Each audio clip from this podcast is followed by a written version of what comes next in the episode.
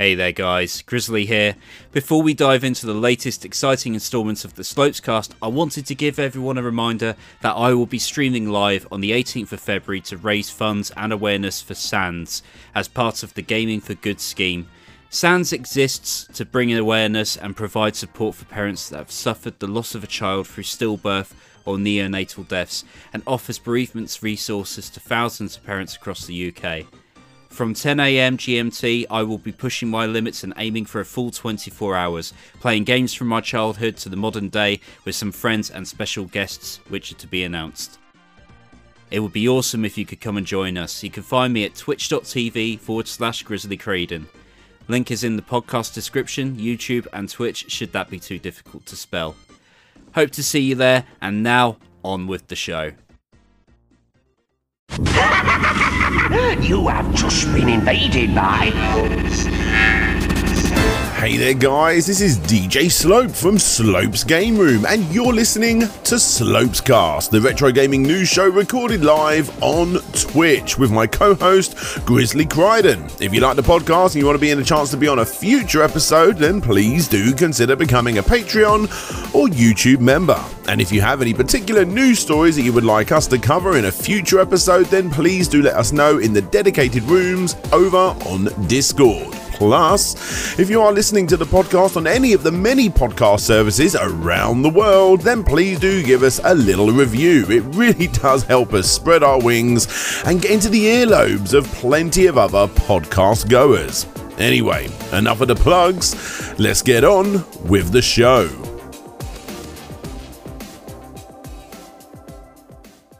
Hey, hey, hey, guys, it's time for Slopescast. One year anniversary. One Sorry, that's my little contribution to that intro there. Do we just throw it in from here on out, or is this the end?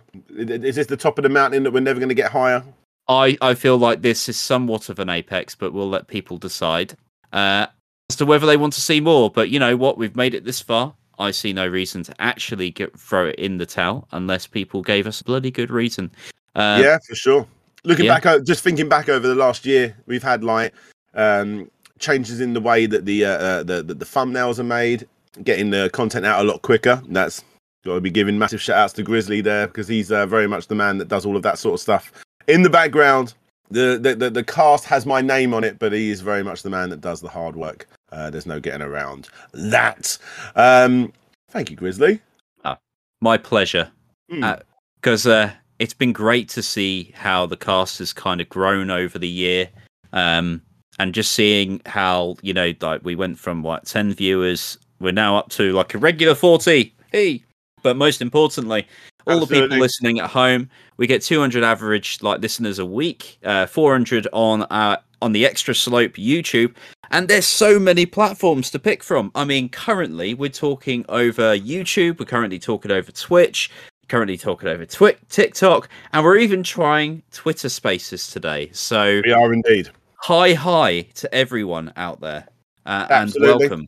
if you are checking us out on one of the newer platforms like TikTok and Twitter, um, why not make your way over to Extra Slope or on Twitch? It's a lot more interactive. Uh, or even on TikTok, you'll be able to actually see what we're talking about as well.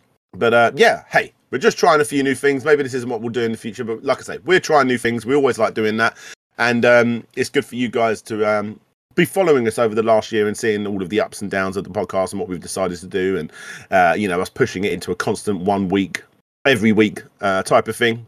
So it's cool. It's cool. I'm enjoying it. But Yeah. um, well, let's let's get straight into the topic, shall we? Of which this week there are four rather than six, plus the first anniversary of the Slopes Cast Awards. Go on, Grizzly. Tell us what's going down. Righto, so let's go through it all. So this week we're going to talk about the first, the the actual topics this week first. So we're going to look at Skyrim being ported to the Tiger handheld. You know the edition that we've all been waiting for. Um, Ocarina of Time, Dan's favorite game, as we've learned over the past year, uh, is getting a source port for PC, and it's about ninety percent done. That's pretty exciting, to be fair, even if you're not a fan like Dan. Um, we are looking at a crazy new controller from Hori, um, where they're building like this crazy modular arcade thing, and they're trying to get people's feedback. So we're just signal boosting that one really because I like quite like the look of it to be honest. Yep. And then we take a look at GTA 5 being played on a Game Boy. On an original Game Boy. Not we're not talking Game Boy Advance, DS, or anything like that. An An original. OG. Yeah. And a modified Game Boy, just to add, um, by way of a Wi Fi cartridge. And then we celebrate one year of the Slopes cast. Now, it's a bit self indulgent, I must admit, but you know what? You're not missing out on much because it's been a slow news week. So, we're going to go through uh, a number of topics where we call out some of the best topics, the worst topics, a few things uh, that have gone on, gone on over the past year, recurring topics, and boy, have there been recurring topics. Yeah. Um, and we've even let our audience uh, pick the winners. So we're going to uh, we're going we're going to uh, be handing out some theoretical and virtual gold statues with Dan's face on it, as you can see from the thumbnail. yeah, Look exactly. at that mug. Put it up in pride of place. Remove your wedding photos. Get this bad boy in in place because this is uh, y- your life has peaked if you get one of those bad boys. Peaked. Yes, not for human consumption. May cause Absolutely. irreversible damage to the heart, kidneys, and liver. Absolutely. So, uh, well, we'll- we'll say a few shout outs as we go through this, but let's start off with the uh, real crazy topic and the uh, Skyrim being Yeah. played on a Tiger LCD. You remember those systems that um, well, no one likes? I've got a couple behind me. They're, they're, they're serious collector's pieces now. Like they go for stupid money, depending on what you're after. I tried to get the MC Hammer one for my MC Hammer video, and it was like going into the triple digits. I'm like, you know what? I'll just show a picture. It's okay. I don't want to spend a hundred pound on an MC Hammer Tiger LCD game. Um, absolutely. Uh, but I, I kind of did want it as well. I, I, I used to have a bit of a. Um, I I used to have the baggy, the baggy trousers, all that sort of thing. I was well into um into uh, uh, MC Hammer back in the day. One second. Has, uh, has he got some? Uh, he's getting up out of his chair. I think he's going to go and find us some Tiger LCDs. I can see behind me. I've got the Lion King, which is actually my my wife's that she got when she was a kid, and I've also got the Rescuers Down Under Tiger LCD game because it's the only one, uh, the only game based on that movie. And uh, you got Sonic 3D Blast. Yeah, that I do. So I we were talking about Tiger LCDs. Funny enough, last week because we were talking about that Game Boy Advance that got port like changed into one. Yeah. So uh, yeah, I wanted to uh, find that because I found it literally seconds after we did the episode. Absolutely, absolutely. So I mean, hey, um, I mean, this is more of a shout out to the channel uh, 64 bits. Go check them out over on YouTube. In fact, I will drop a link. Go make sure you subscribe because it's important. Um, as cool as this is, correct me if I'm wrong, Grizzly, but this isn't a real Tiger LCD. No, so right, okay. The way 64 bits work is that they kind of create mock-ups of like um demake games and what have you. Sometimes they make it into reality. Um but one of the things they showed before was the idea of uh, a Dark Souls being made in the form of Cuphead. So this is That's right. really just like a a really impressive animation and you can totally see how this could be made into a real Tiger LCD. So I guess it counts because a lot of the demakes you see are just videos. They're not like programmed games. They're just concepts or proof of concepts.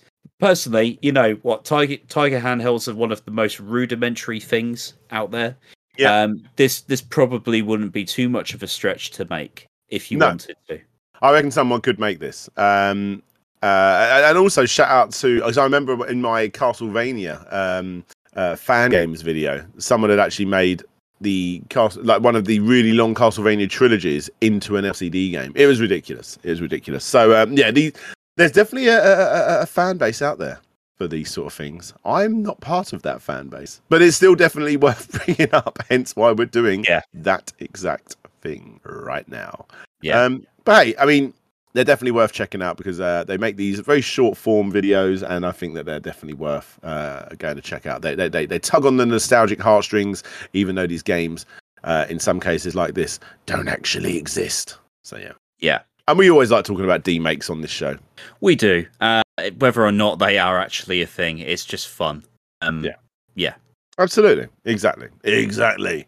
Uh, right. So are we moving over to the next topic already? Because I think we've I, kind of I think so. Yeah, away. yeah, yeah. I think so And uh. I think this is uh, your chance to talk because, uh, woo, yeah, unofficial Zelda PC port is about 90% complete, says Devs. Now, I've got some questions about this that I don't quite understand. So maybe you can fill in those gaps. But firstly, explain to everyone what this actually is. Right. So up but recently, uh, we experienced what has been come to known as the Nintendo Giga Leak.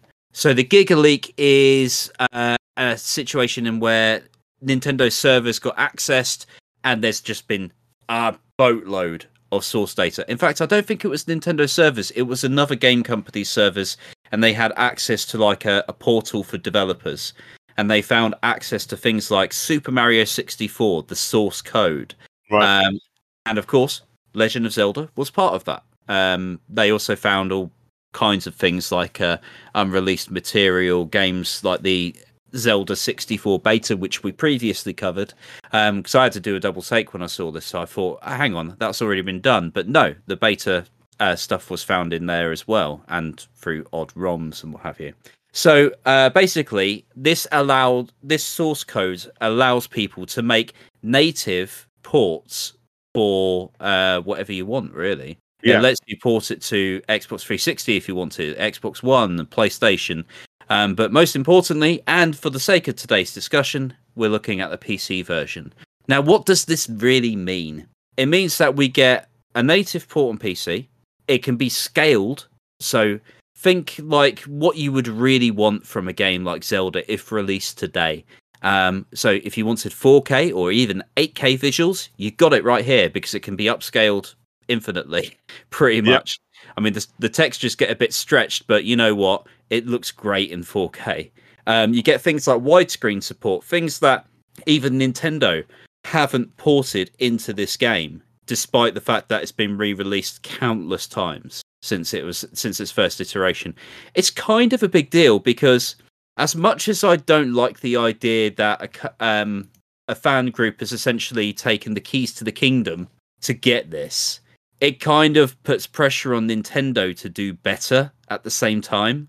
And when you look at what they came out with with the Switch Online service, this kind of all over what they've done. So you know what? I'm gonna give it to the van- the fans on this one. I can't wait to play this version. Right. Okay. So let's uh let me. Let me I, I, I don't. I don't 100 percent get it. So there's uh, there's a guy called uh, called Andy Robinson. He's part of the uh, um, VGC. Does stuff with Digino Gaming, and he actually puts out there this kind of reverse engineering is made legal because the fans involved do not use any leaked content nor use any of Nintendo's original copyrighted assets. I struggle to see how this is not a copyright game because Yeah. it's literally the, the exact same game. Am I, am I wrong? That bomb icon clearly looks like a Zelda asset, as does the ocarina, as does the sword icon. I mean, which even is if very it's- clearly the Master Sword. Yeah, I mean, even if someone has literally made that in whatever paint, you know, Photoshop or whatever, and then put all of those assets in and recreated the game from scratch, it's still not their game in my eyes. Yeah. So I don't understand how this isn't how this is legal in any way. I mean, they could argue that they redrew those assets, but even then, it's still tracing, and that's still it's somewhat infringing. Uh, I guess the real aspect to this is is whether they take any money for the project, whether they've got a Patreon, whether they're taking donations. That is a big factor in these kind of things. And if if you're taking any money at all, you could be seen as profiting off the work, and therefore you are in fully infringing and liable for lawsuits. Um, to be honest, you're talking Nintendo here. You're liable for lawsuits. Um, Yeah, they'll th- find this a way. isn't going to last. This 100 Yeah. isn't going to last. I'm so surprised they announced they announced all this. You know, considering this is supposed to be released mid February or the end of February, roughly, or the first finished version will be out by the end of February. Because um, if I was Nintendo, with Nintendo's mindset, not if I was Nintendo, because I think it's good that the fans do this sort of stuff. But if I was Nintendo with their mindset, I would be uh, I'd be taking this down now before it gets a chance to be released. Yeah, And, And not and I don't understand why they do it because they, they they've done the same thing with well AM2R they waited for that to come out and that was a game that was completely redrawn from the ground up uh, as a remake of the second Metroid game, Metroid Two: Samus Returns. Uh, Sega did the same thing with the Streets of Rage remake, which was, from what I understand, completely remade of Streets of Rage, or for the most part, completely remade of Streets of Rage. Um, I don't believe there was money to be um, made off the back of those things. Um, it was very much a fan project that put out.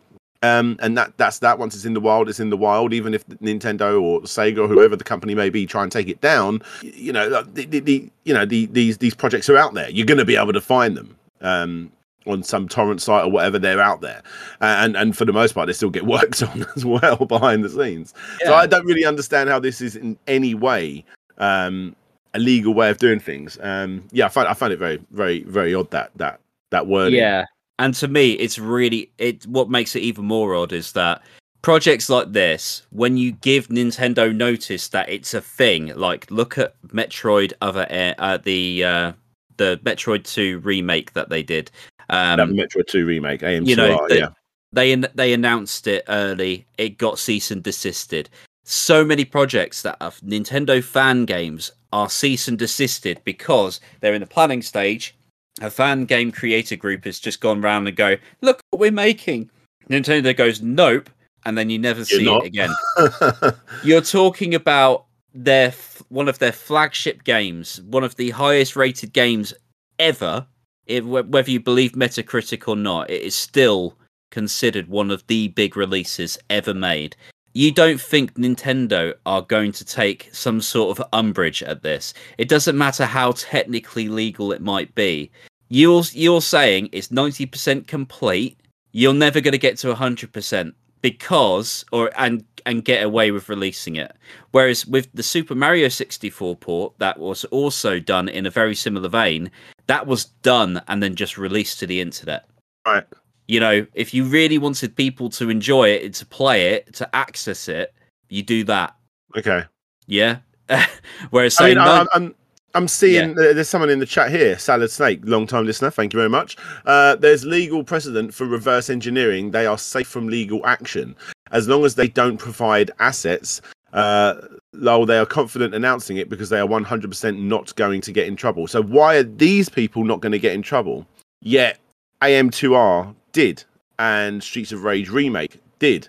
I don't understand the difference. Yeah, it's because even if you've made reverse engineer it or you made it from scratch, like those people did, because surely reverse engineering is worse than starting from scratch, which I believe they did with um, uh, Streets of Rage remake. Um, so, and at the end of the day, this is this is their um, this is their game. They've just they've just put a new I paint on it. I see I see.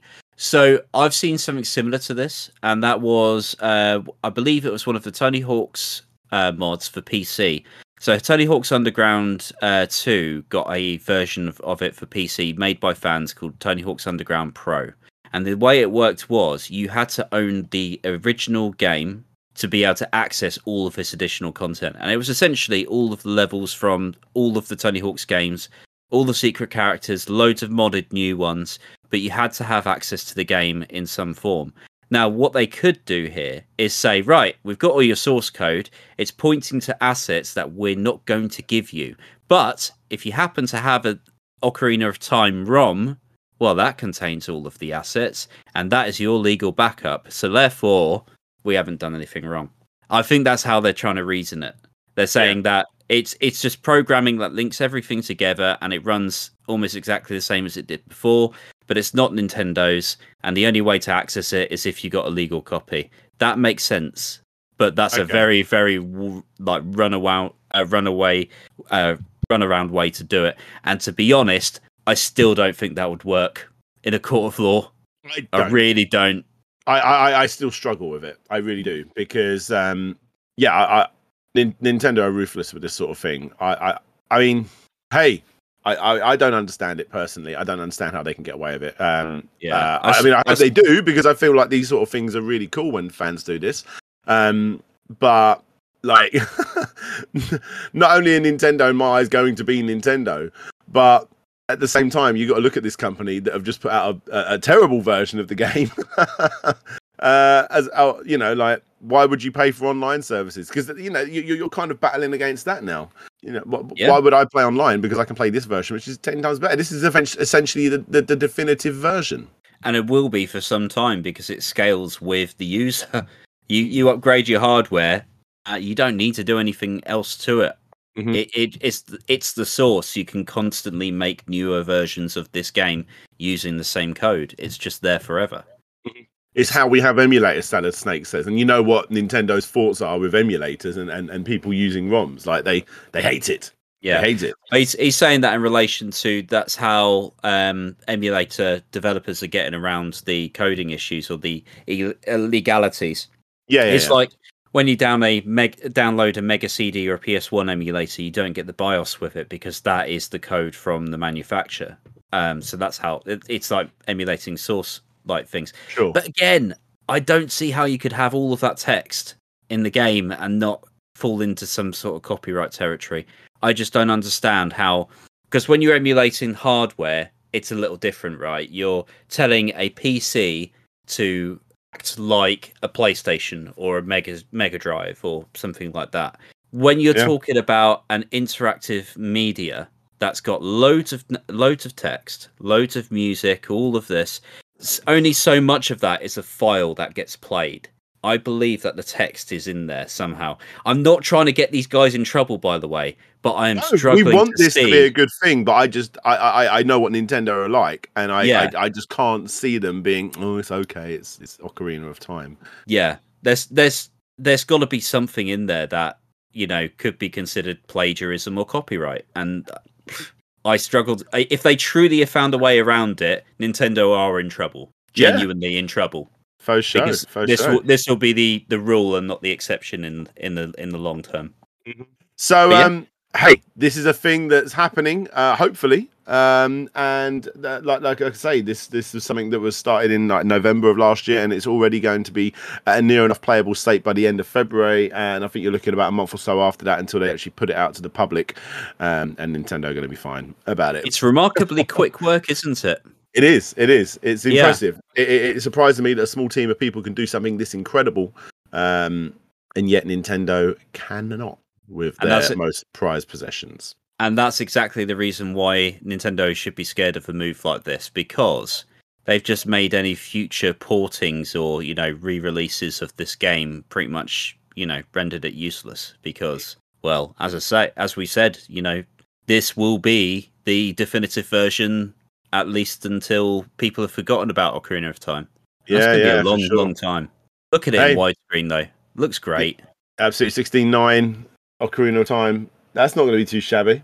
Oh yeah. That's going to be a bit of a right, isn't it? Mm. And it's got mod support. Hey, PC gamers. Yes. There we go. There we go. Awesome. Awesome stuff. Uh, now, before we go into our next topic, where we're going to be chatting about Hori, let's give let's uh, let's chat a little bit about the last year ro- uh, running this podcast. I know there may be some new people listening in on over on TikTok and on Twitter. But uh, for the people that have been listening in on um, Extra Slope and definitely on Twitch, where we've been going for the longest time, let's just say again, in case you, uh, you've only just joined in, massive thank you for the support. We are growing from strength to strength, and all of the people listening as well, and all of the podcast services after this goes live. Thank you very, very much, and we really appreciate. it. I always say at the beginning that please do leave a like and and, and leave a um uh, a comment or a review on whatever podcast service you use because it does help and it's because you guys are doing that it means that we continue to grow so uh, thank you thank you very much and i think the big big shout outs we got to give other than myself to grizzly thank you grizzly is um we we we got to be giving a massive shout out to the two regulars that are always in here, Mr. Chev Matic and Mr. Mike Towns, who are in here right now listening in on Discord. Um, thank you guys so, so much. Hardcore supporters of Yeah. this podcast. Big Totally. time. And I've got to give uh, I've got to give some props to Michael Towns as well. Uh, so every Monday on the Discord, this is a hint by the way for anyone listening who wants to watch something and just gets bored. Um, every Monday, I edit the thumbnail. Uh, that goes up on the uh, on the YouTube as well as all of the podcast platforms, and uh, it it could take a while, and it gets a bit lonely. So Mike is usually there. Uh, we stick on some Spotify, we listen to some music, we have a great time. Um, and I'd love to share that with more of you. So come and Yeah, join us. get on in.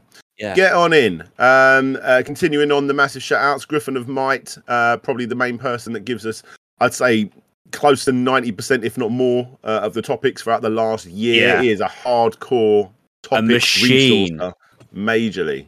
Absolute Um, machine. Yeah, big, big part of the Discord, given all of these topics that we have here for Slopescast. So, massive shout out to Griffin of Mike, Mr. Goat King two three three. Thank you very much for your support. Always messaging me on over on um uh, on Instagram. Thank you very much, matey. Um, and uh, oh, there's plenty of other people. Uh, Salad Snake, thank you very much for all of your support over the last year. That I, I, I'm, I'm getting worried because I'm going to definitely forget people. So boring old fart, you definitely deserve some shout outs. I know Vikeko's just left, but hardcore supporter of the channel and the podcast as well.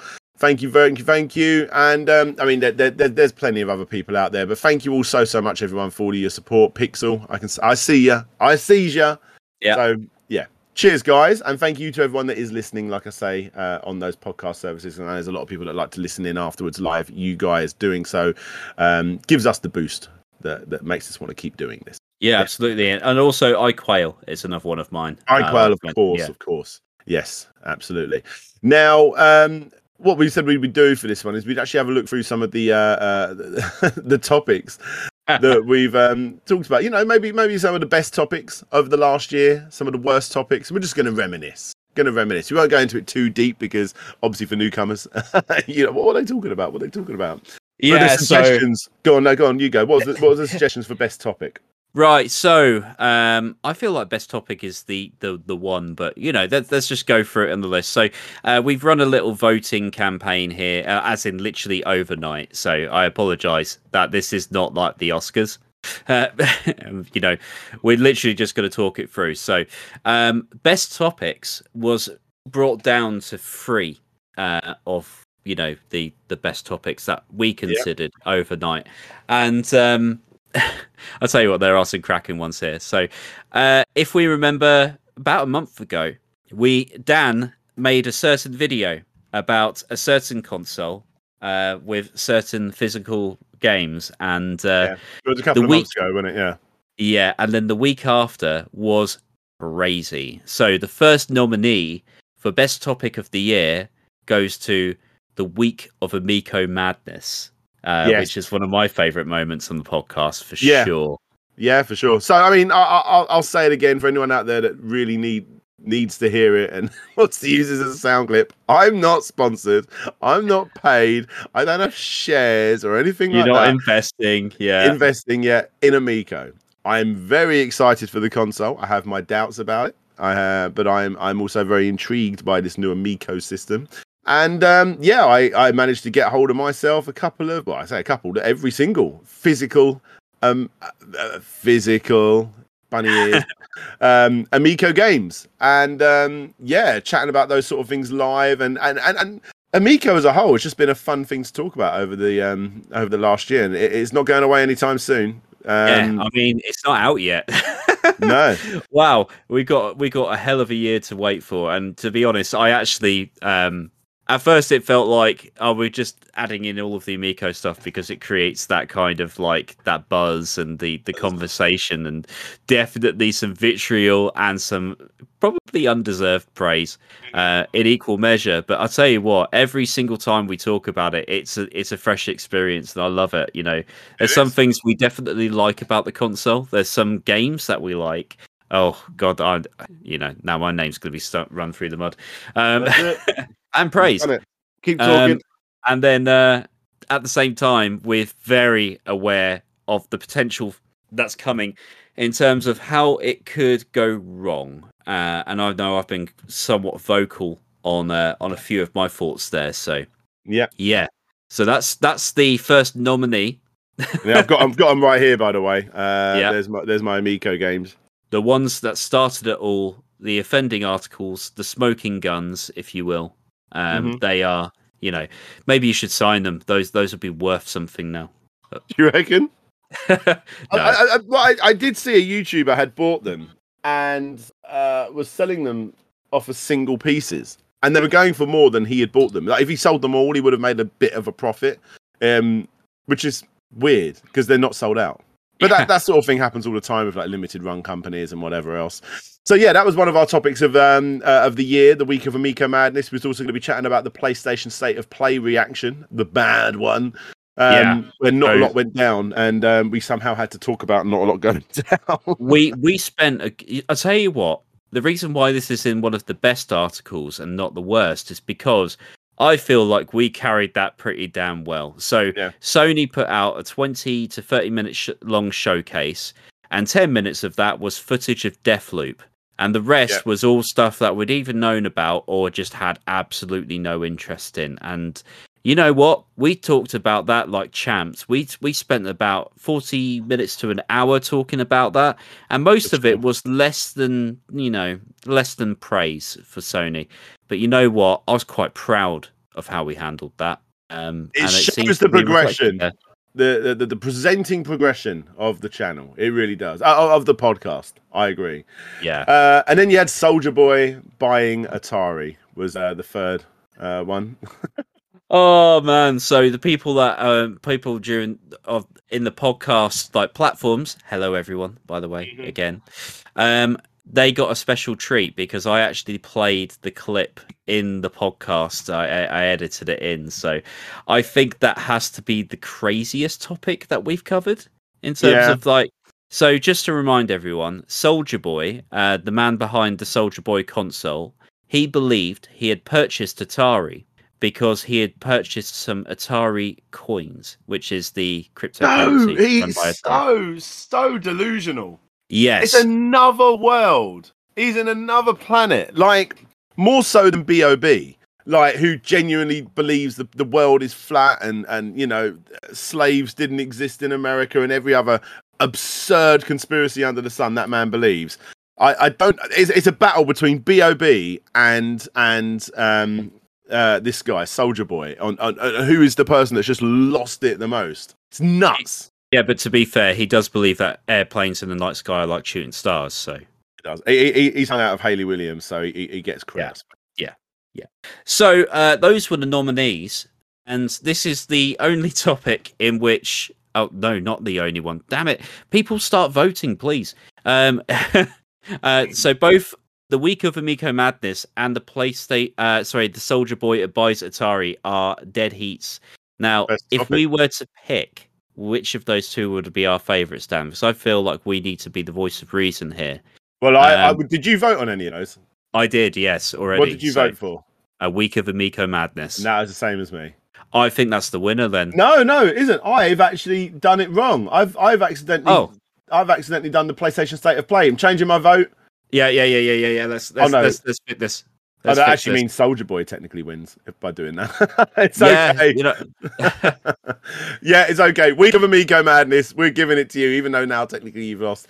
Um, Yeah. Yes, a week of Amico. I, I I just love talking about the Amico. Like, yeah.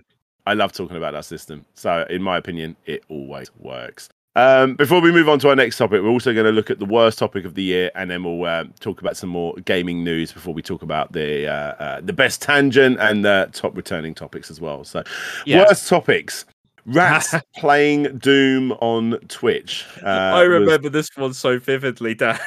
yeah, it wasn't that long it- ago, was it? It was it was ridiculous. Yeah, so we put this topic in. I, I put this topic in thinking, you know, this is all whimsical. It's all nice, you know.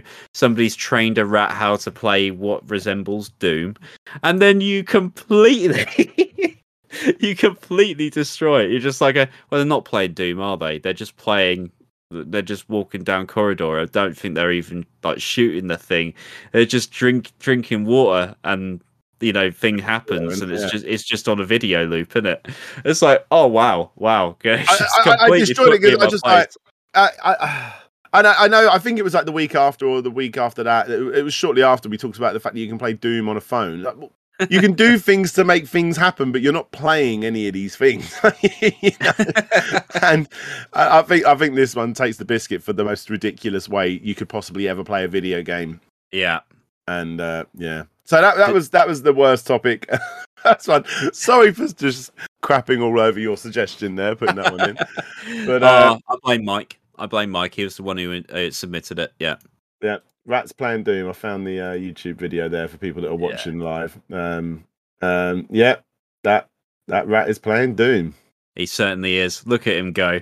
So for people out there that are listening in uh, and maybe didn't see that one, it's literally like a ball that the rat stands on, and it's being held in place like bondage styly, like they've got like this pipe, this this this line holding it in place, and then every time the the the the, the rat runs along the ball, it obviously turns the ball, kind of like you know the ball in a mouse, and that makes the character run forward. Yeah. And uh, every time he has a little drink of his uh, the little pipe in front of him, that makes the like shoot or or, or or I don't know, like open a door. It, it's it's the rat isn't playing Doom. the rat isn't playing Doom. And for everyone who saw that at face value and just went, "Oh, look at the little rodent," um, I hear you. I hear you completely.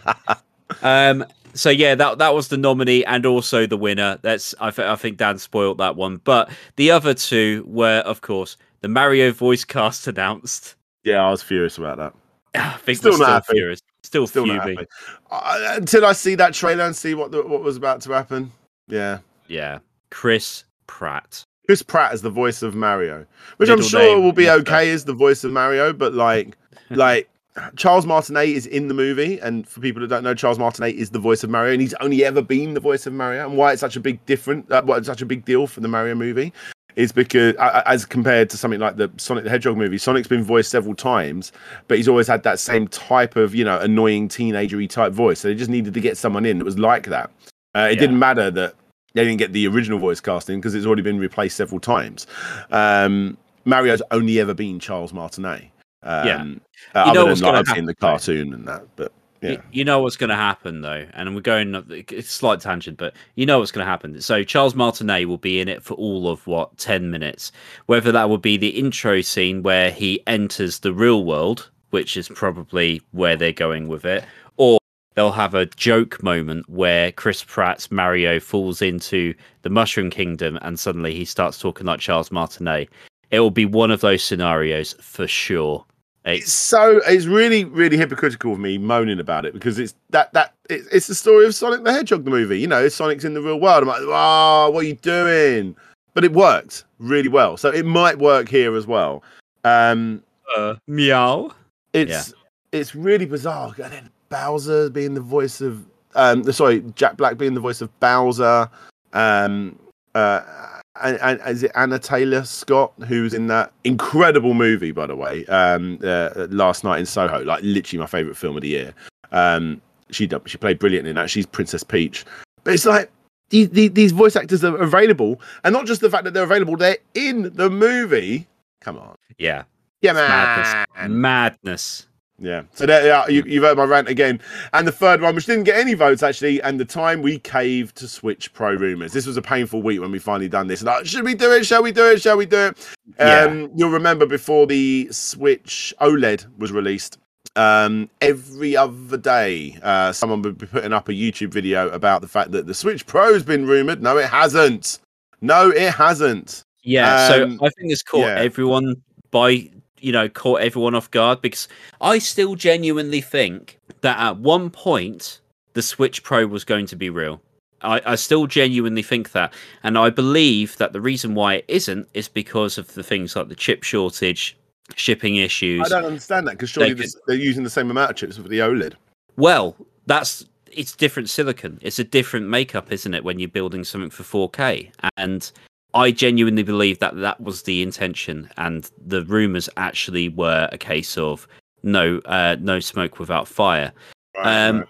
However, they're probably going to hold it back now because I, that's why the OLED seems like such a small step up, in my opinion. I yeah, feel like it, I'd like to get one, but yeah, yeah, it's like they went, okay, right, we're going to make it the 4K version, blah blah blah. We even added 4K to the the dock um, you know that was supposed to be coming with it. Because bear in mind that was all in there. That's in the source code for the switch dock the oled dock. But i feel like they they caved at the final moment because they couldn't get enough chips to make it an impactful upgrade. So they're holding them they're holding it back. Whereas the oled was also supposed to be the other upgrade to the switch pro. Anyway um going and yeah. again tangents Well, no, no, no, it's fine. You know, because these, these were these are hot topics for us to be chatting about. Um, Yeah. And you know, now we're bringing them up. We can't help but get angry about Chris Pratt or you know, yeah, and Blue Lou. By the way, another name, uh, long, long time supporter of the show. Thank you very much.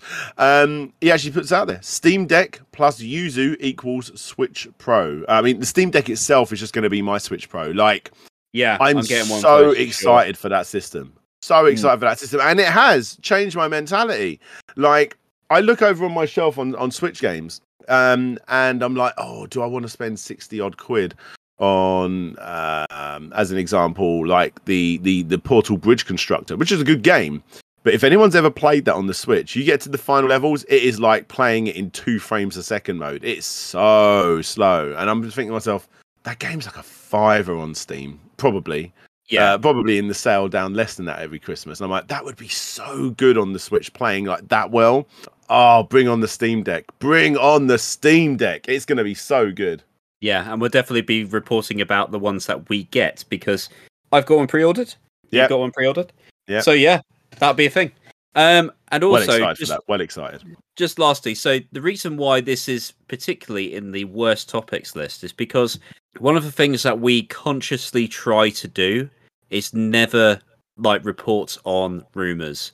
Anything that we report on has a, has a basis in fact or has been confirmed, and we just try to be as honest as possible. We don't like clickbait topics. I think we've done one in the year and it gets automatically called out. I even saw someone in the YouTube chat talking about is that GTA 5 thing on Game Boy clickbait? And no, not technically no. Um, so stick around for that one.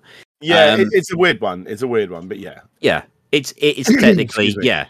In fact, that's why I think Dan got so angry about the rats playing Doom because they were not playing Doom. Damn it! they weren't playing Doom. They weren't playing Doom. Yeah, Right. So let's let's get on with some more news, and um, th- we're going to do something that I've never done before. Actually, I'm going to be adding a topic to the end of this uh, podcast. But let's first talk about Hori. We all like Hori. yes. Who doesn't like a good Hori? I threw you off just like we like Hori, don't you? Like Hori, don't you? Answer me. Um, so Hori, um, in case you don't know, uh, are people that make these these uh, uh, rather incredible third party controllers. Do you remember back in the day when you'd get a third party controller, even down to like the Wii days? I remember when my mum bought my sister's extra Wii controllers. I was like, why did you buy the fake ones? Like, it was Yeah. bad when you got a, a knockoff third party controller. Like that was always your, your younger brother or the person you didn't really like out of the four out of your four mates that would come round that would always get the, the, the crappy third party controller. Hori have turned that around, and they're not the only people. There's quite a few people out there. Um, the um, 8BitDo guys, and there- there- there's there's a few others as well. But they they make these third party controllers that are so good. In some cases, they're better than the original, and in in, in Hori's case, they made a, a, a controller that, in my opinion, is better than the Nintendo Switch controller. I actually have the uh, I can't remember what exactly what it's called, but it's essentially a Switch Pro controller, which sits on the. Bradpo. That's there you go, that one, yeah, uh, and that goes on the now, side. Yeah, I it, it my- my original Switch controllers haven't touched my Switch in well over a year, possibly two years, um, because that one's on the side of it and it feels good. It- it- It's kind of going to feel like the what the Steam Deck's going to feel like, but you know it's good. Anyway, they're um they're taking the next step and they're doing this sort of uh, uh, uh, uh, asking the fans to help them out in controlling a modular retro controller, which is essentially all the controllers you want rolled into one if the fans want it that way. Um, g- give us a bit more detail, Grizzly.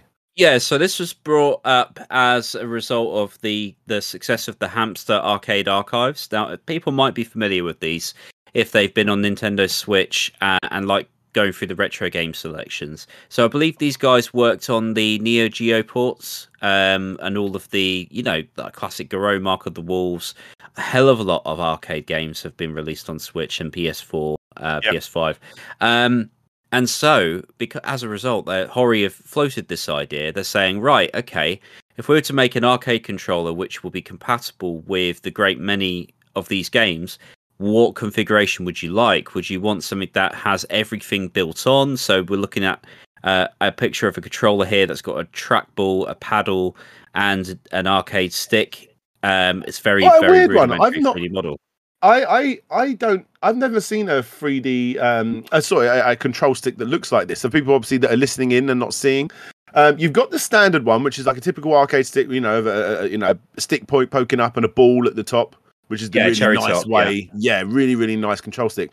But they have this other one which sort of sticks up and it's got like a hexagon uh, uh, cylinder on top of it rather than a ball. And I, I've just never seen that before. I find that as a very odd thing to, to do. So- Maybe If it's uh, if it's what I think it is, it's the type of joystick like an Atari sti- uh, type thing, but it's also got a spin or a tilt yeah, I feel and they might go down the spin route with it. Yeah, so Mm. it it would do do your typical joystick things, but you'd be able to spin it left and right. So it can kind of be that paddle controller as well as a joystick. Yeah. Um, but some great configurations on here. You can see where they're trying to get that twin stick thing going on with the two cherry top uh, arcade sticks and slotted onto the side of a button module. So you can kind of create your fight pad or your Arkanoid pad or your trackball pad.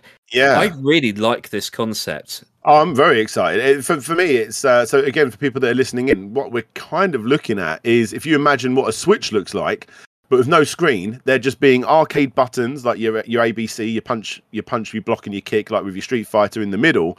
But you can attach onto the side like a Switch controller. You can actually attach on like a paddle controller or an arcade stick, and then you can do the same over on the right side or flip it round. So obviously you, you're left-handed or right-handed. It will work however you want it to, to, to work for you. You can put a trackball on there. Um, this isn't going to be cheap if and when this does come out. Oh no, no. this is going to be it. well into the hundreds. Um, Yeah. but it's very cool. It's the sort of thing like you know what? Maybe I need to start hooking up Hori and like. So Hori, you want to? Uh, did you, did you need anyone to do some reviews for this sort of stuff? Because this is this is going to be astronomically priced. Oh yeah. Uh, this this should come with like a bunch of games, so you know, like we've seen the similar concept come up with the uh, Egret Two uh, mini arcade, the the um, There we you go. know that Ast- Astro City arcade. Uh, this is like the the version for like Taito, and they've got different controllers for things like Arkanoid or the the the mini like joystick controller. And it just seems like the the logical thing. People want these control methods because they are the only way to accurately play some of these games. Uh, could you So could you imagine playing Crystal Castles without a trackball, for example, Marble Madness? It's not the Yeah. same with the D-pad. So for people that don't know, the the, the Egret 2 Mini, Egret 2 Mini, um, is essentially we all know what the Astro City Mini is. That Sega's um, sort of little mini arcade unit that can plug into an HDMI, but it also works as its own little handheld. It's essentially the king of the minis. You know, you had your your Mega Drive Mini, your Super Nintendo Mini, NES Mini, blah blah blah. But that was the king of the minis. It was incredible, and it was like the best way to own a physical copy of um, you know Golden Axe, uh, Revenge of Death Adder, and stuff like that. Well, this Egret Mini, uh, Egret Two Mini, very very similar form factor, almost identical form factor. Um, but one, it's got more games on it, um, and two, the actual screen you can punch you can push in the screen it pops out you can actually flip it on its side and then it goes into depends how you want to say it tate or tate mode. Um h- essentially uh, uh, uh it, it- it's the sort of screen mode you would have for any kind of shmup games um, where you're actually shooting up the screen you have that sort of it's like putting your telly on its side you know and but you, you know a lot of arcade machines were like that. It has a lot more games on it and these are the taito games. Um uh there, there's 40 plus another 10 on an sd card um and uh, yeah, like you say, it's coming with so many different control methods. Um, so you can actually plug in uh, the same as the Astro City Mini. You can plug in a controller, but those extra controllers you plug in, one will have a trackball or or a, uh, a spinner. So you can really, really play around with those. Yeah. And at first, I was thought to myself, "Hang on, why are they adding those extra ten games on the side? Because th- th- th- this seems a bit. Mm, why are they doing that?" But it's because those are the games that are usable for the track. They're, they're the trackball games or, or spinner games. So it makes sense that if you buy that controller, that's the SD card that comes with it. So therefore, I mean, there's no point having those games if you don't have that control method because it would just not be a good repli- uh, uh, representation of the original arcade games. Um, and the other interesting thing about this egret, we're, we're fully talking about the egret now rather than the Hori thing, but It's The these good- tangents. I keep telling you. yeah, tell you, absolutely. Um, the good thing about this egret thing, because I've been looking this up a lot lately, um, is it's so expensive. It's a Yes. very, very expensive system. But what's so good about it is it's the one thing that no one seems to be moaning about.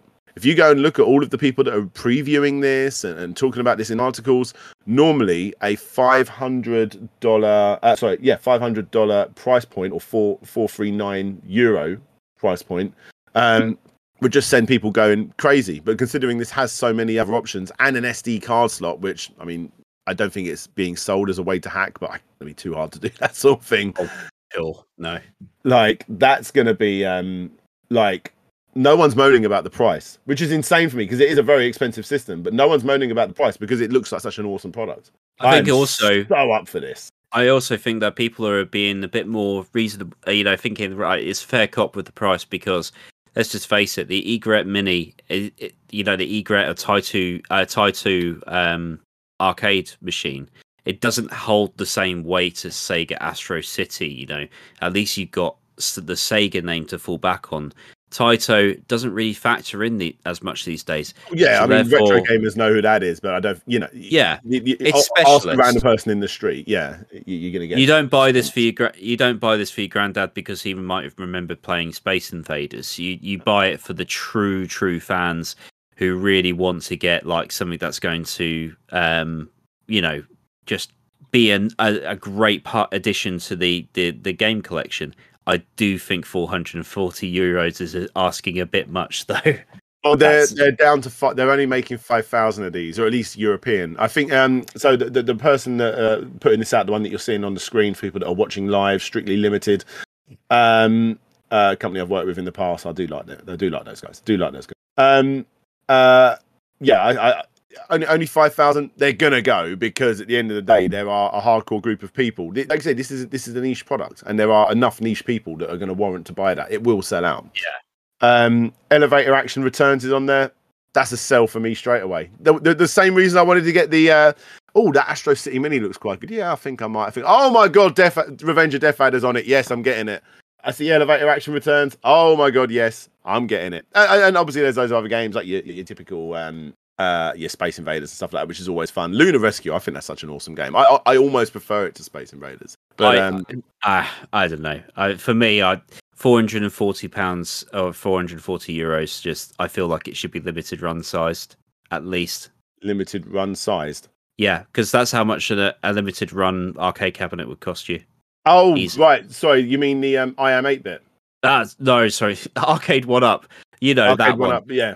Still very expensive for the sake of it. Yeah, but Yeah, um, yeah, yeah, yeah. 440 euros. That's the kind of thing I'd expect. Maybe like a bar top and a stand or something like that. But Yeah, I think they're, they're, so you got 319 console. euros without the, all of the extra bits. Ah, yeah, that that would do it. You get the trackball controller with that, so that seems a bit that seems a bit better. You know, Three It's- hundred it's still very collectible for sure. Oh, for sure, for sure. Yeah, there's a lot to like about it. But um, as and when that time comes, we'll talk about this more at length because I do think it's quite a cool little system to be talking about. But also, yeah, Yeah, we're Where releasing we? the controller, by the way. yeah. Uh, So well, they're, they're uh, taking uh, suggestions in on their next controller. Yeah, so the the the suggestions thing, uh, they said right, anyone can send us a message or an email saying what you would like to see, um, whether you'd like to see it. They're welcoming like uh, people sending in emails, and if you do it until the first thirty first of January, you might see this be- come to fruition. Uh, honestly, I'd love to see this thing. I think it looks really cool. I mean, 3D models do not do the, things like this any justice and I love gimmicky stuff like this. I, got- I gotta say, and modular controllers are some of my favorite things ever. yeah, I think they're really, really good. I love them. Yeah, Yeah, for sure, sure, absolutely, absolutely. Um, just checking on the sound. It looks like I've uh, my sound's been lost a little bit on uh, one two one two. Yeah, my mic's gone. Hello, hey, my mic's back. Hello, everybody over on Twitter, uh, on TikTok. I think I lost my sound for a moment there. Um, but yeah, hey, um, we want more um, uh, more of this sort of stuff, please. Like I say, this is going to be a very expensive um, uh, little thing that they're going to come out with eventually, Hori. But I think it's definitely worth keeping an eye out and seeing how this comes about because I think this is going to be quite a big news topic when when and hopefully when yeah hopefully when it does drop. Be interested Yeah. to see how it goes from what they're showing on this uh, you know their their early 3D renders into the actual final product. It's quite exciting. Quite exciting. Yes. Now, all right. Grand Theft Auto 5 on the original Game Boy. as I said at the beginning, we are not talking Game Boy Color. We are not talking Game Boy Advance, DS, or anything like that. 3DS. This is game. This is the latest Grand Theft Auto 5 running on the original green dotty Game Boy. The dot And, uh, matrix wonder itself. Yeah. Um, so I've got some actual footage here for people that are watching live, and you'll soon see how he's managed to do it. Uh, no, he has not. He's not squeezed one of those massive Blu-ray discs onto a Game Boy cartridge. Um, it is a bit of a cheat, but it's uh, it's still pretty cool. Is- is that- no, it's very very cool. Explain away for us, uh, Grizzly. Yeah, so uh, the guy behind this, Staacks, uh, he created a Wi-Fi cartridge for the Game Boy, and the idea is it's able to transmit videos and also inputs and outputs over the internet, and Yes. that makes it absolutely nuts because we are literally watching someone stream Grand Theft Auto 5 um, and making it playable. So as you can see on the screen, he's controlling the likes of YouTube and what have you. Um, he's able to get like quite an impressive picture out of the Game Boy. And the best part is, is because it's all running based on the cartridge, the Game Boy itself is completely unmodified. Yeah. So there's him playing uh, Super Mario World uh, via Super Nintendo emulator. Yes, I mean when we say GTA Five, it could insert game name here. You can run anything on this because it's basically streaming it from the PC onto this. Like literally any game you can think of, you can play it on a Game Boy now uh, by using this this device that he has made. Uh, unfortunately, it's not going to be something you're ever going to be bad, going to be able to buy from him at least. Uh, but he has given the details on how he made it, so you can go and make one yourself if you really Yeah. do want to play GTA Five on a uh, on, on, on an original Game Boy. But um, Yeah. So I'm seeing what uh, what P Ferreira is saying in the chat is that it's basically a Game Gear TV tuner, and he's absolutely right. The only difference here is, of course, is that he can actually control things using the Game Boy buttons as well, rather than just watch. That, Um, that's that's the cool thing about this, even more so than the actual fact that he's got streaming GTA Five onto a Game Boy, is the fact that he's able to control Yeah. GTA Five. and he's also stated, interestingly, um, because he didn't wire up his Wi-Fi uh, cartridge all that well, he could technically get some rudimentary audio through the console as well. He just needs to reconfigure it. So I think that's what we're going to see next. Uh, it's it's fascinating, absolutely It's fascinating so he's this to work.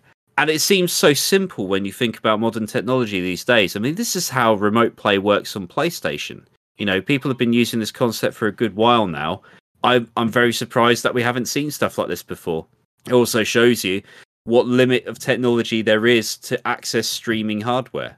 Because when you when you think about like um, some of the best uh, consoles or the best streaming hardware, so like the Stadia, uh, for example, even though I wouldn't exactly call it a great console, um, that is literally just like an Android phone um, connecting to a very high powered PC distantly. All it needs to be is responsive and low latency. Yeah. Um, and like this, it's it's mind boggling that he's got this to work. Yeah, it's it's really impressive. If you've got any interest in uh, gaming whatsoever, I'm going to put a link in the chat right now for people on on uh, Twitch, on YouTube, and also I'll do it over on TikTok as well. Um, go and go and go and check him out. His name is There Ought to Be. Obviously, there'll be sh- uh, links in the show notes as well. Go check him out, and what he'll do, he'll actually explain how he made this um, and uh, really go into details on what the limitations are of the Game Boy. I know we got Michael Towns in the chat, who's always uh, i i th- th- this sort of stuff is candy to him, being the fact that, that this is his bread and butter, making um, Game Boy games, um, new games for old hardware. So this this is exciting stuff. There you go. Yeah, fun. Fun, fun, fun, fun, fun. Which finally brings us back to some celebrationary chit chat as we talk about uh, more anniversary things uh, with regard to the last year on the podcast. We Yes. uh, chat about the best tangent and the top returning topics. So, tangent time. There- There's been some tangents in this very podcast right here, but um, Yeah, we're very good at that. mhm, we like it. Yeah. It's just nice because it it feels like a stream of consciousness as opposed to the like the regimented like this is the topic we're talking about today and that's the topic done for today. Let's move on to the next topic of the day. We do like it to go off to- off tangent. Some of our best stuff comes out of that, I believe. So Yeah, I, I, I like that people recognise all of the little mini traits and stuff that we had in there. That, you know, nothing but a good thing. All that. Uh, it's- Even Stephen Scott over on uh, YouTube says, "Does Grizzly have his Sports Direct mug?" Um, Wow, is that becoming a thing? No. I've got um you know the Sports Direct mug. If you knock it over, it creates a tsunami. But um, no, this is actually my signature mug, uh, which is a Christmas Winnie the Pooh thing. Uh, it's my favourite mug anyway. But the Sports Direct mug seems to make it into podcast because, well, I can't exactly nip down and get a fresh one. So Yeah, Yeah, yeah, I normally you- have you a gotta few go to loads of distance. water going. yeah, We But chat yeah. a lot. we need a lot Yeah. of hydration. Yeah, definitely. Speaking of which, uh, that's uh, I've got my Cherry fisherman Coke friend because. I've run out of uh, there we go. Liquid. Right. mm, Apologies for all who had to hear that. Fisherman friend number four. Right. Okay. Right. Again, tangents. There we go. We're talking about mugs and coke when really we should be talking about today's nominees. Ha! You see what I did there. Right. Um. So the nominees are Dan's epic N64 rant because I dared bring up Zelda Ocarina of Time. It's important to bring it up. It is. Yes. It's important to bring up the um, Ocarina of Time and new information regarding the uh, N64. We talked up. We talked about how uh, was it the 46 winks or whatever it is coming out and. Forty winks. Yeah, something 40 like that. Yeah. yeah, that that that, that Glover game getting uh, coming over as well to, from Piko. So we, we chat about the N64 quite a bit and how Crazy Taxi almost made it onto the N64. So there's a lot of topics we spoke about of the N64 over the years. I just hate the look of that system. There's nothing appealing to the N64 for me. I'm going on the rant right now. Here it comes. That controller sucks, and every single wall looks like it's been washed with poo. Like it sucks. It's oh, I I I I don't like the N64. I like it. I like it a lot. Um. We're going to be like- yin, yin and yang on that one. I, I, like its uniqueness, but like, oh my god, like every single texture from the character you're playing to the walls that you run around looks like it's here's your image 25 by 25 stretch that to 500 that's every texture in the game can't stand it yeah. I'm number just one. I'm just not going to I'm not going to perpetuate that. Um the next one is one of my absolute favorites because it just came up in conversation and if it gets selected we're going to have to find some way that we can put it in. But it has to be Do you want to just put it, bring it up Dan? let me let me get the video Yeah, do it do it do it. let me get the video i need to i need to actually find it so you talk about the next topic while i find it Uh, yeah, yeah, yeah. And then lastly, from the nom- nominees, uh, so this is the third nominee. It's me singing "What's Up" by the Four Non Blondes, and no, I'm not going to do it because you, uh, you, um, you, you had enough the first time, and that was for the Resident Evil movie trailer. Mike really wants me to do it. Uh, I will cave into peer pressure, provided that it wins. And to be honest, it's on a knife edge. So yeah. The uh, and the thing that didn't win was um, us chatting about that that introduction that you always have when you was a kid. Uh, my, I, I remember it on a Care Bear VHS. Yeah, I don't care. I used to watch the Care Bears as a kid, and um, this introduction from the company that published those those cartoons onto VHS would be Deek, D I C. But obviously, everyone that watched that gave a bit more of a. Here we go. and a little bit like that. There we go. it's stupid. Dick. I remember that derailing. I remember that derailing the uh, podcast for quite some time. That episode, so uh, it's just perfection. right. So, So, yeah, unfortunately, people could not make up a decision for that one. So it was between me singing "Hey, uh, what's up? What's going on?" and uh, Dick. So I'm gonna go with Dick personally. I thought that was hilarious. I, I still never ever forget that. you just don't want to sing.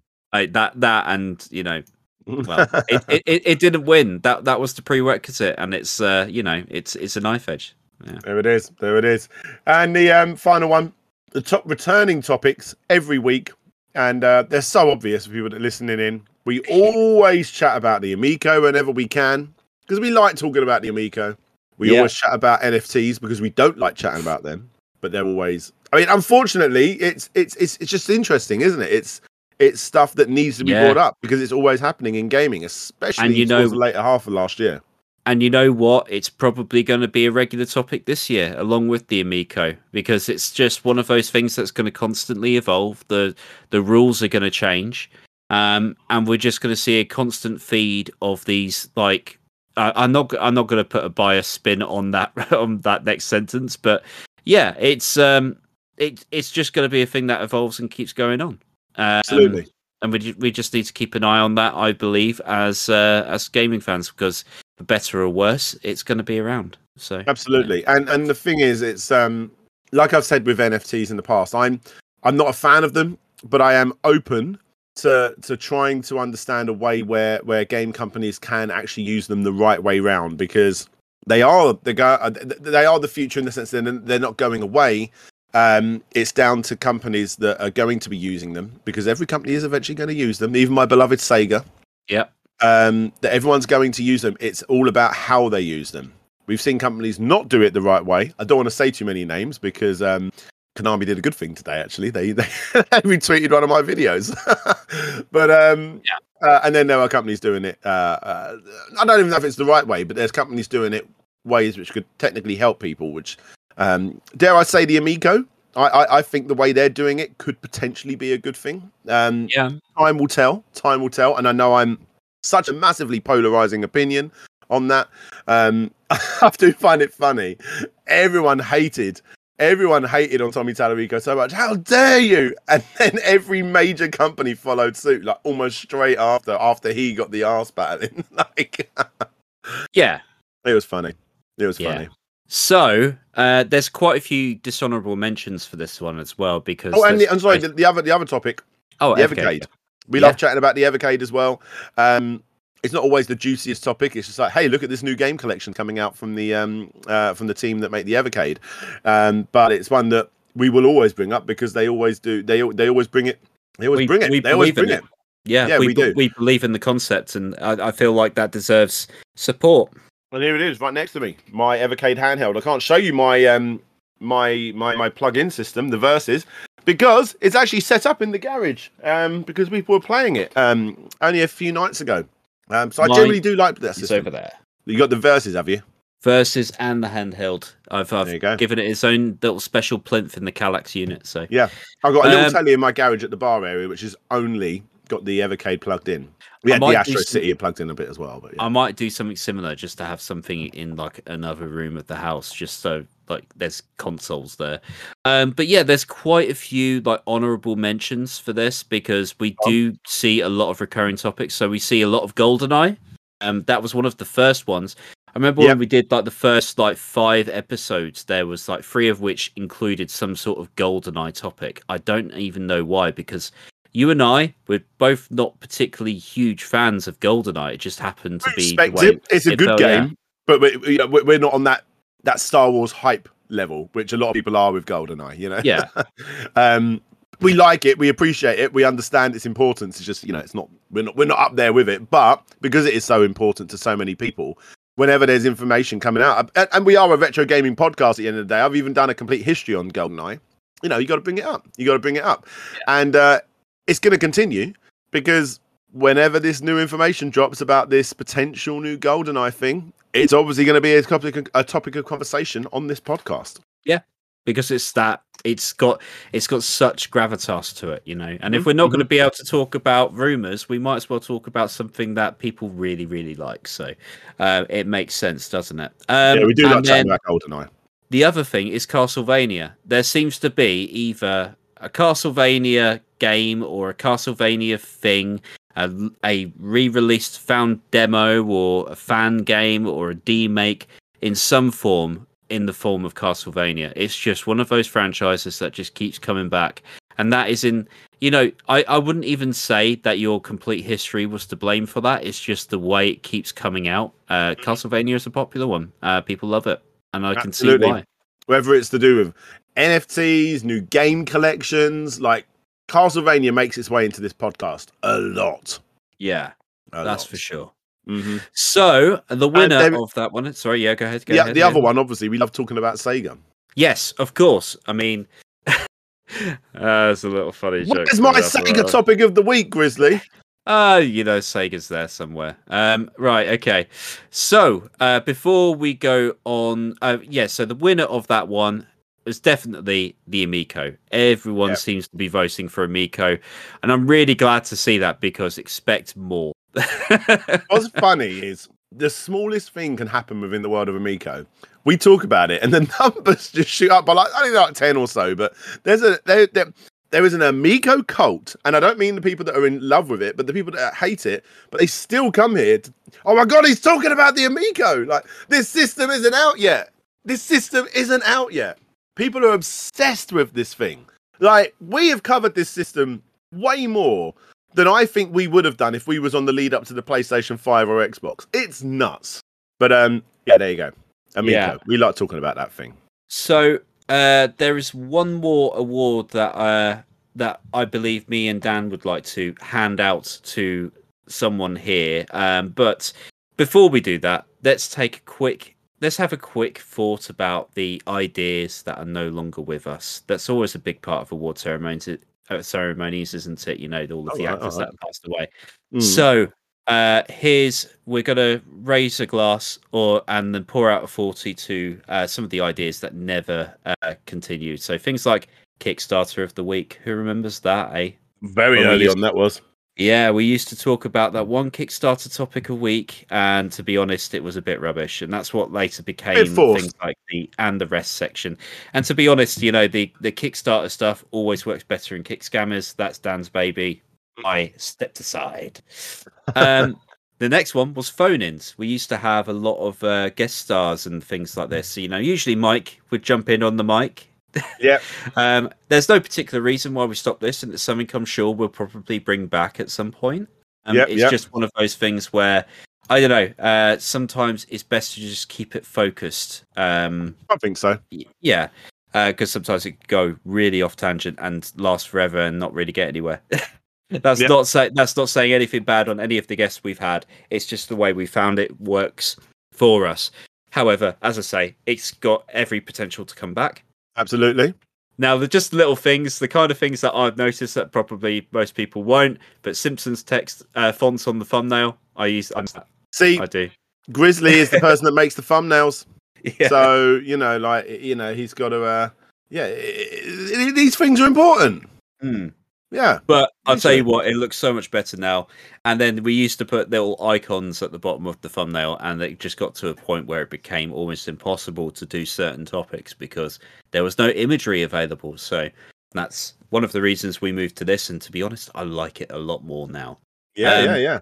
And the last one, this is my little joke. It's the it's the Sega topic of the week I love talking about Sega. I've always got time to talk about Sega. And let's just give a massive shout out because who's listening into this podcast right now? I you. I you over on Twitter. Mr. Al Nilsen is listening in, oh hello hello which is pretty awesome stuff. Um, I'm hopefully I'm not getting it wrong, but the uh, in, in charge of the uh, Alfred Al Nilsen is an American businessman and marketer and former director of global marketing for Sega of America. The man Wow. that helped us. So very big stuff. We've chatted in the past before, Alan. it's great to have you here. Thank you very much. But um, if you're first time listening, we always uh, this is our retro gaming podcast, and we do like to listen to. Um, uh, we always do like to chat about Sega whenever we can because I am a bit of a fanboy. yeah. The thing is about Sega, not ones for generating as much news as I'd like because well I'd love to talk about Sega every week, but the reason why I've put it in this section is because the Sega topic of the week it you can't always do a Sega topic of the week. It's just an unfortunate uh, circumstance. Maybe, maybe we can bring that back in the future. Hint, hint, uh, Mister Mister Nilsen. Uh, so Well, we haven't actually finished with our topics this week. We've still got the and the rest section, which we can get into in a Yeah. moment. Yep. But lastly, uh, the Mhm. last award that we would like to give, uh, I think we're in agreement on this one, aren't we, Dan? Go on. Is top contributor uh, to the Of Slopes course. cast. Of course, we So- brought him up earlier on, but definitely deserving. Yeah. So we just wanted to give a ve- extra special shout out again to a good friend on the of the Slopes cast and of the Discord. There are many contributors that help out with the channel, uh, help out with the content. I mean, we mentioned before uh, Mike Towns, I Quail, uh, Vitas Farnus. You all massive parts of this podcast, and we couldn't do it without you. But I think it goes without saying that uh, uh, Griffin of Might, uh, thank you very much for your of the third host, the the amount he adds in, it's insane.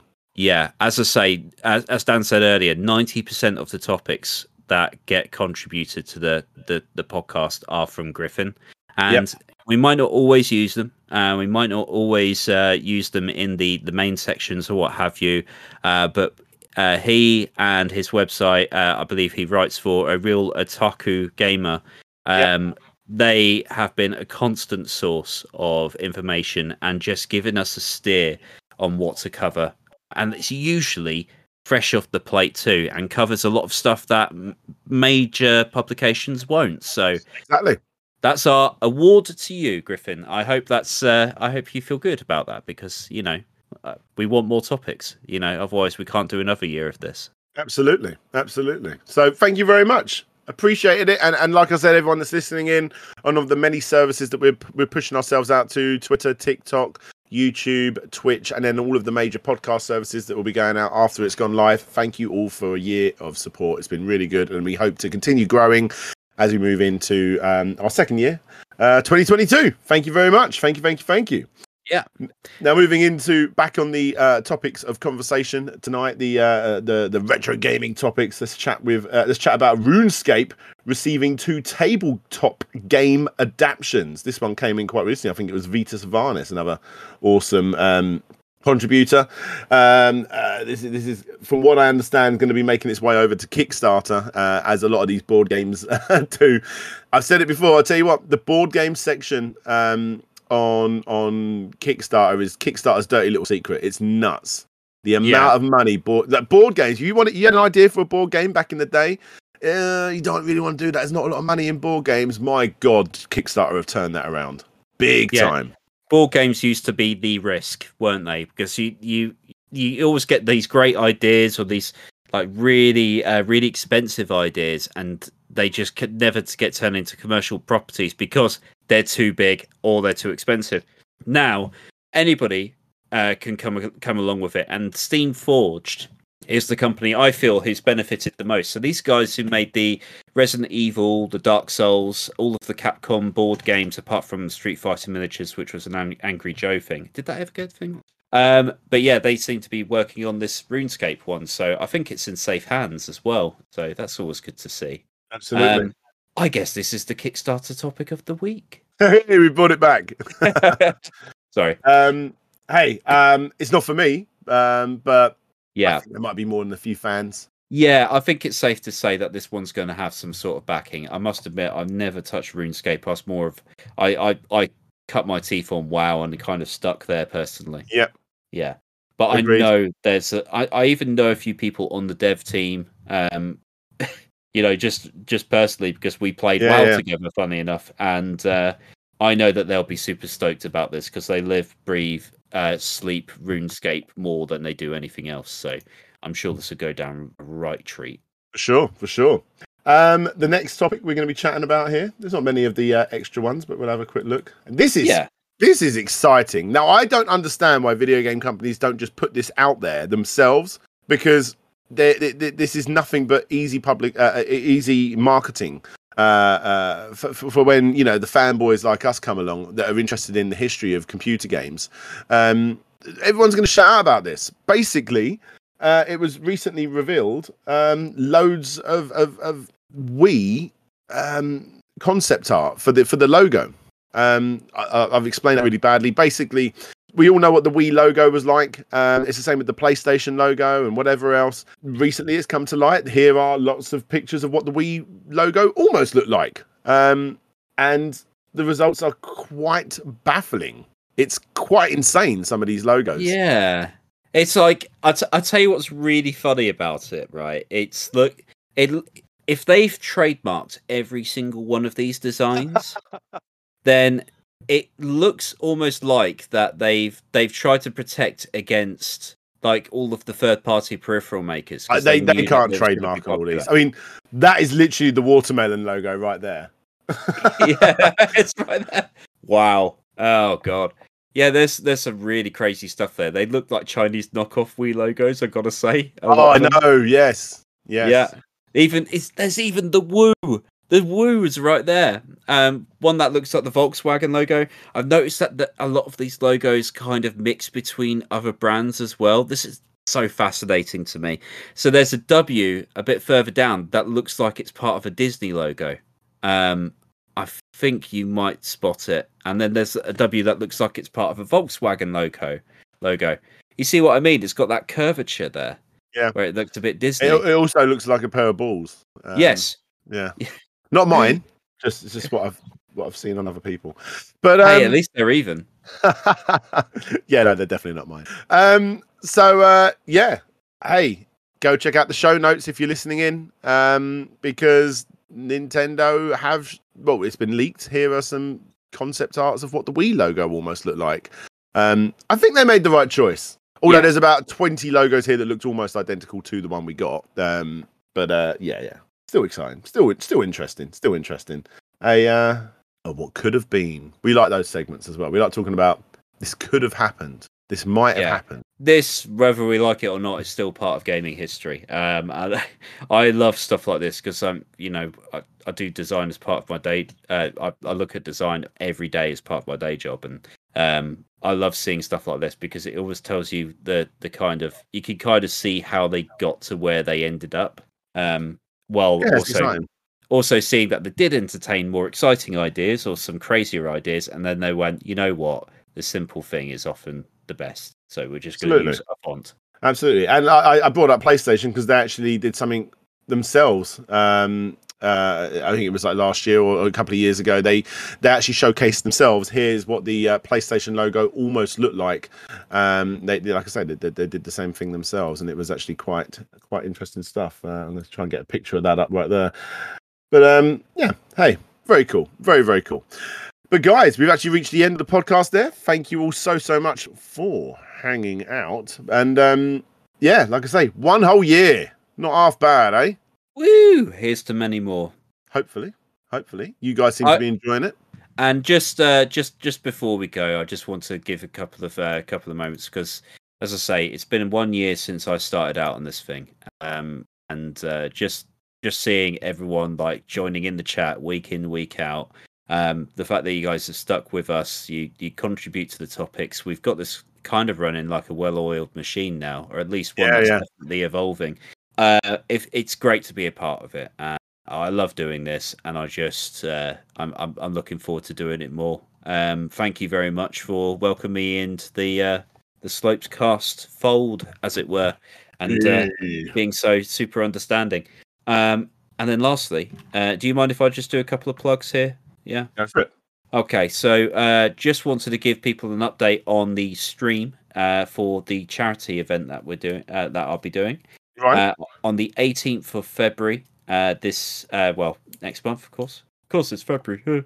um, I will be streaming on my personal channel and via Discord and various other uh, uh, various other things, doing a 24-hour marathon to raise money for the Sands um, charity, uh, which is a which is a parents' char- uh, charity for people who have gone through child loss. Uh, it's something that's very close to my heart, and it'd be great if you could come and join us. Uh, I'm going to Yep. stick a link down in the uh, various descriptions, so you'll be able to find it there. It'll be it'll be great if you could join us, whether you're donating or not, or you just want to watch along.